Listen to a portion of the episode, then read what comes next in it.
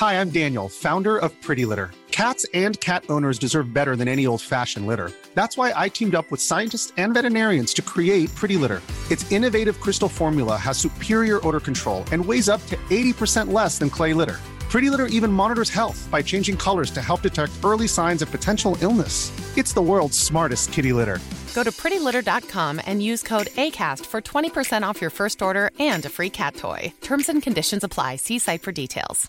I'm Sandra, and I'm just the professional your small business was looking for. But you didn't hire me because you didn't use LinkedIn Jobs. LinkedIn has professionals you can't find anywhere else, including those who aren't actively looking for a new job, but might be open to the perfect role, like me.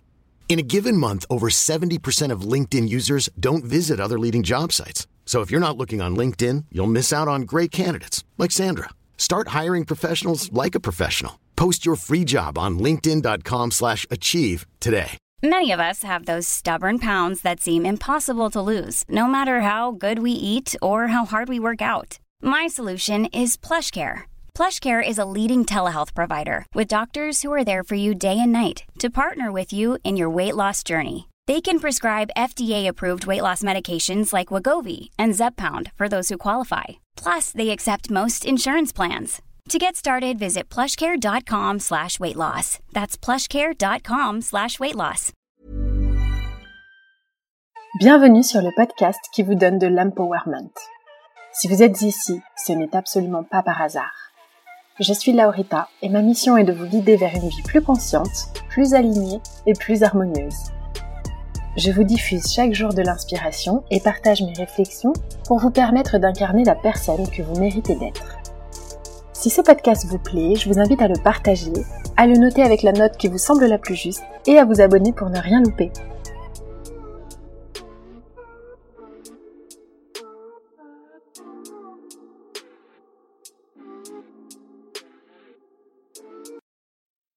Bonjour à tous.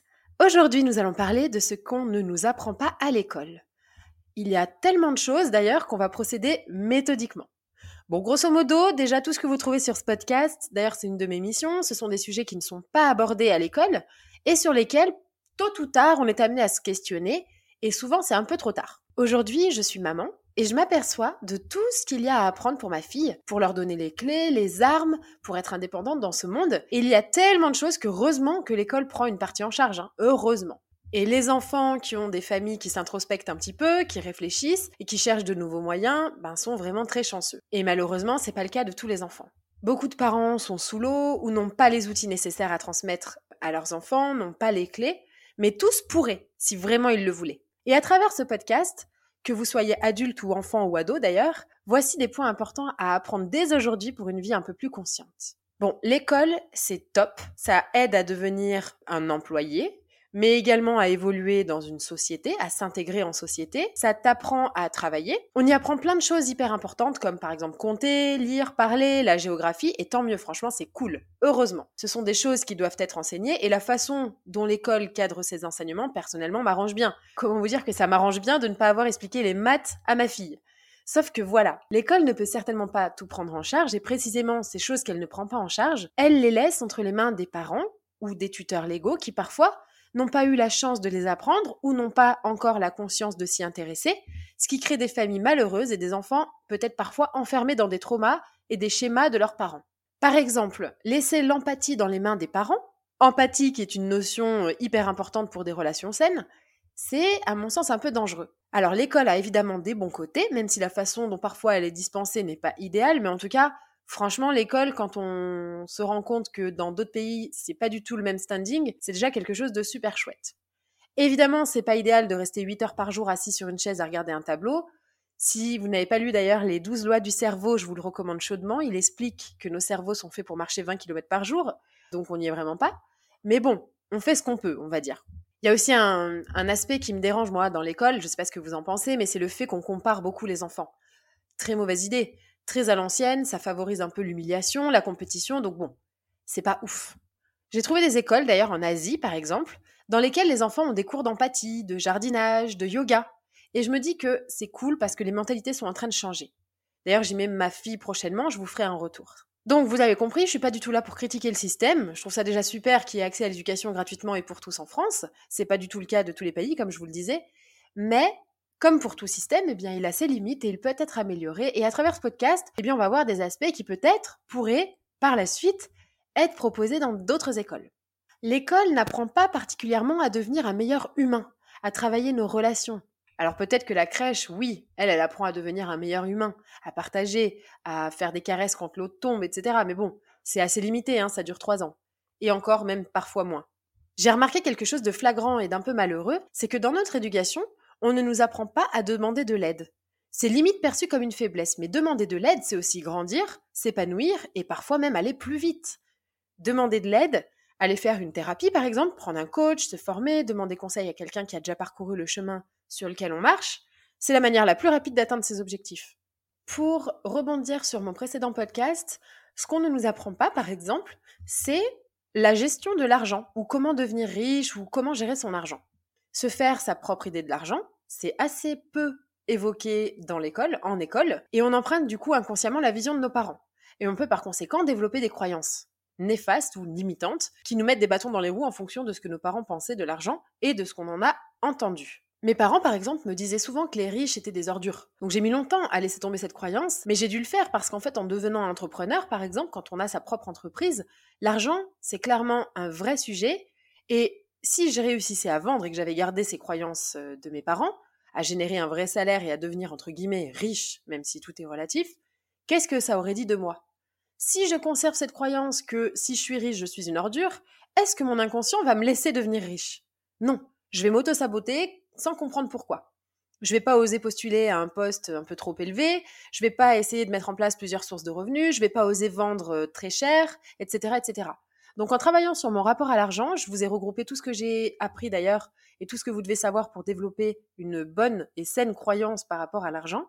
Euh, ça s'appelle le Money Magnet et c'est vraiment une étape pas à pas. Donc je vous les mets dans les notes de podcast et d'ailleurs je vous en ai fait tout un épisode précédent. Le deuxième aspect qui me choque et qui n'est pas du tout abordé à l'école, c'est la nutrition. Comment cuisiner sainement ? Que manger ? C'est vraiment un domaine laissé dans les mains de nos parents, qui ne sont pas de la même génération déjà d'une part, donc ils ne vivent pas dans la même société, ni avec les mêmes lobbies, ni avec les mêmes produits. Par exemple, les produits laitiers sont nos amis pour la vie, mais pas du tout. Les études ont montré que de nouvelles choses sont sur le point d'émerger. Les lobbies, certains en tout cas, ont perdu du terrain, et donc c'est une hérésie de s'alimenter comme eux le faisaient à l'époque. D'autre part, par exemple, je pense au, au gluten, l'industrialisation de masse a développé de nouveaux produits, de nouvelles molécules. Ils ont modifié les molécules, comme les aliments qui contiennent du gluten. La molécule a été transformée pour être épaissie, ce qui explique que beaucoup de personnes sont aujourd'hui intolérantes au gluten, alors que ce n'était pas le cas avant. Comme on n'évolue pas dans le même monde, on devrait tous se questionner sur comment s'alimenter. Et si on n'a pas des parents pour nous l'expliquer, eh bien, on se heurte à des maladies, l'obésité, les T C A et compagnie. Et c'est regrettable que l'école ne nous apprenne pas comment fonctionne notre corps, de quoi il a besoin, quel est son carburant, pourquoi on se sent fatigué. Je vous en ai partagé sur le podcast « Si la faim n'est pas le problème, alors l'alimentation n'est pas la solution ». Je me suis sentie hyper fatiguée à un moment donné dans ma vie et je travaillais encore en entreprise et j'ai appris en me renseignant que c'était parce que je consommais du thé à outrance. Parce que le thé et le café contiennent de la caféine qui absorbe le fer et donc quand, par exemple, pour les femmes, on est indisposé, mauvaise idée de boire du thé et du café, parce que le fer nous permet d'être moins fatigués. Donc c'est des notions parfaitement inconnues qui peuvent changer la vie et la rendre beaucoup plus douce. Il faut également, à mon sens, faire attention à ce que l'on lit, parce qu'on lit vraiment beaucoup de bêtises, comme par exemple, dernièrement, j'ai lu un article qui disait qu'un verre de vin par jour, c'était bon pour la santé. L'alcool n'est ni plus ni moins qu'une drogue, donc je pense que ça vaut vraiment le coup de se former et de surtout faire ses tests soi-même. Évidemment, rien n'est absolu, mais je pense qu'il faut avoir envie d'apprendre, et voici donc le troisième point. On ne nous apprend pas à apprendre. On nous demande d'apprendre par cœur ou d'apprendre des leçons, mais personne nous donne des méthodes d'apprentissage. Personne nous explique comment expérimenter, ce qui est quand même l'essence même de la vie. Si on nous apprenait à apprendre, on serait beaucoup plus ouvert, on oserait plus, on oserait être débutant, mais comme personne ne nous apprend à apprendre, on ne sait pas trop sortir de sa zone de confort, on n'est pas assez courageux pour oser débuter dans un domaine, par fierté, ou parce que peut-être qu'on s'est mis constamment en compétition avec les autres et que c'est pour cette raison qu'on est malheureux. On n'ose pas remettre en question ce qu'on nous a appris, on n'ose pas faire d'expérience, on n'a pas entraîné notre cerveau en fait. Pourtant, le but de la vie c'est quand même de vivre, de vivre des expériences diverses, certaines certes laborieuses, d'autres glorieuses, mais c'est en faisant qu'on apprend. Et une des principales raisons pour lesquelles on reste dans un inconfort, tétanisé à l'idée de se retrouver au milieu de l'inconnu, c'est parce qu'on ne sait pas apprendre. On ne nous apprend pas à dire « je ne sais pas » et c'est dur de le faire. C'est comme un aveu de faiblesse alors qu'en fait, c'est notre plus grande force. Autre sujet très peu abordé dans l'éducation scolaire, ce sont les émotions et comment les accueillir. On ne nous apprend pas à embrasser nos émotions, à les laisser être. Ce que j'aurais aimé qu'on me dise, c'est que tout finit par passer. Ça va passer, tu es en colère, ça va redescendre, tu es triste, ça va passer. Laisse-toi être triste. Au lieu de ça, on nous dit « arrête de t'énerver »,« calme-toi » ou « arrête de pleurer ». Ce qui donne du coup des adultes un peu dans le brouillard et incapables de savoir comment gérer leurs émotions et qui du coup comblent leurs émotions par d'autres. Et on se retrouve avec de la colère quand en fait on ressent de la tristesse, on se retrouve avec de la distance et de la froideur alors qu'en fait on ressent de la peur.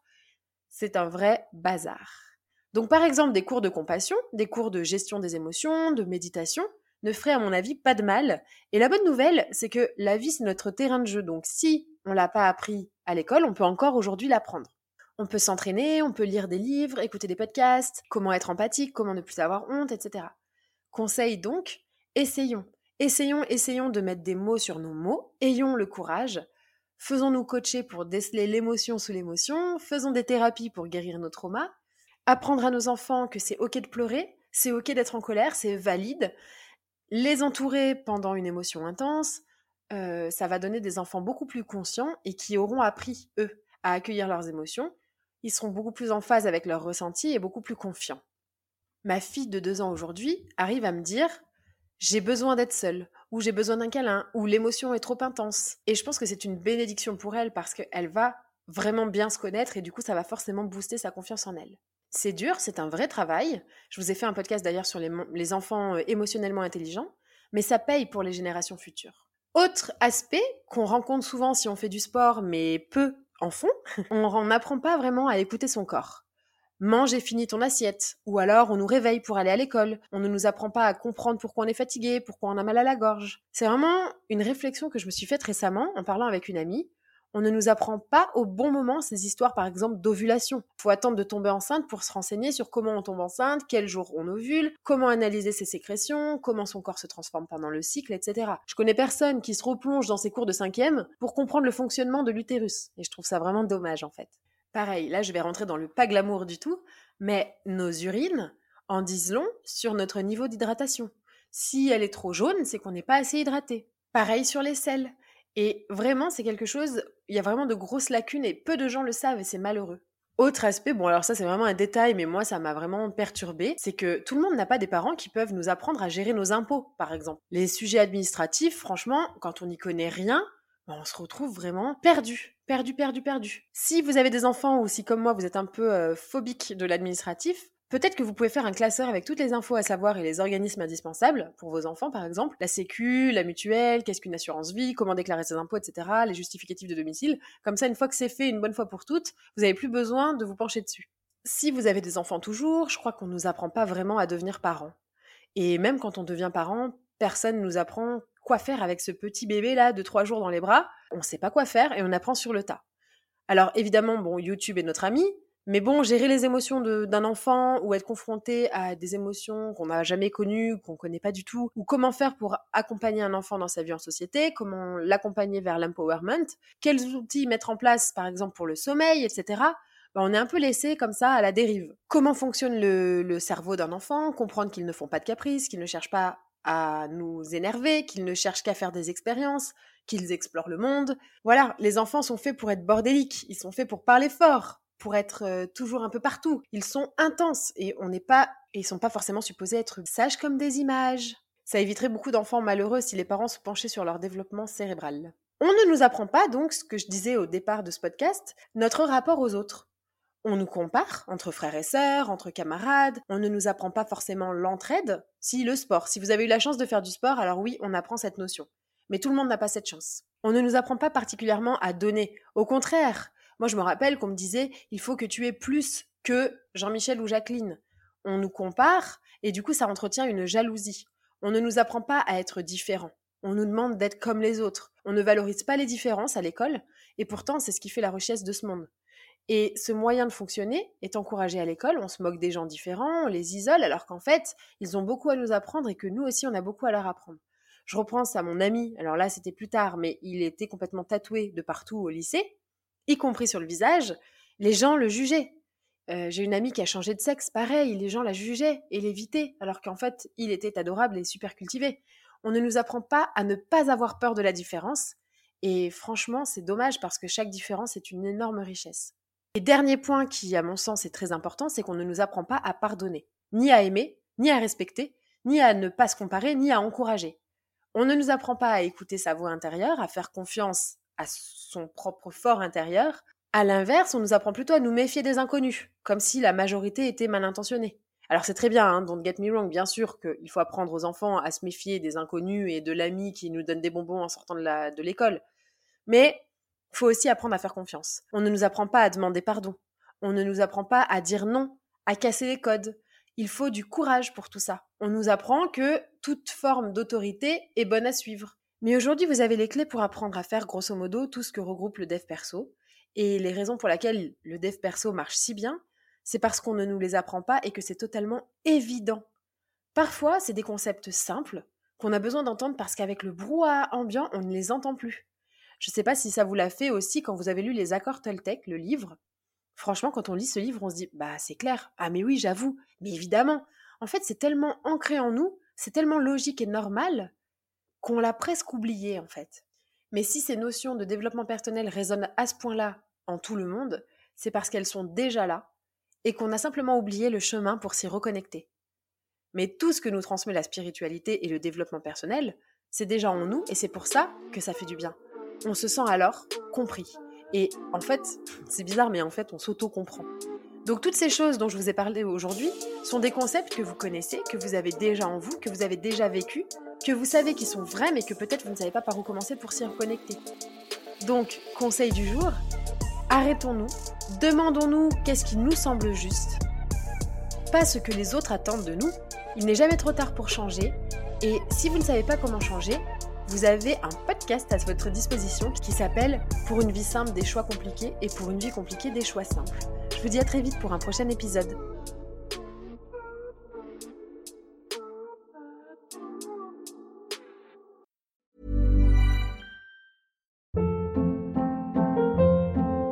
Hold up. What was that? Boring. No flavor. That was as bad as those leftovers you ate all week. Kiki Palmer here. And it's time to say hello to something fresh and guilt-free. Hello Fresh. Jazz up dinner with pecan-crusted chicken or garlic butter shrimp scampi. Now that's music to my mouth. Hello Fresh. Let's get this dinner party started. Discover all the delicious possibilities at hello fresh dot com. Hi, I'm Daniel, founder of Pretty Litter. Cats and cat owners deserve better than any old-fashioned litter. That's why I teamed up with scientists and veterinarians to create Pretty Litter. Its innovative crystal formula has superior odor control and weighs up to eighty percent less than clay litter. Pretty Litter even monitors health by changing colors to help detect early signs of potential illness. It's the world's smartest kitty litter. Go to pretty litter dot com and use code ACAST for twenty percent off your first order and a free cat toy. Terms and conditions apply. See site for details.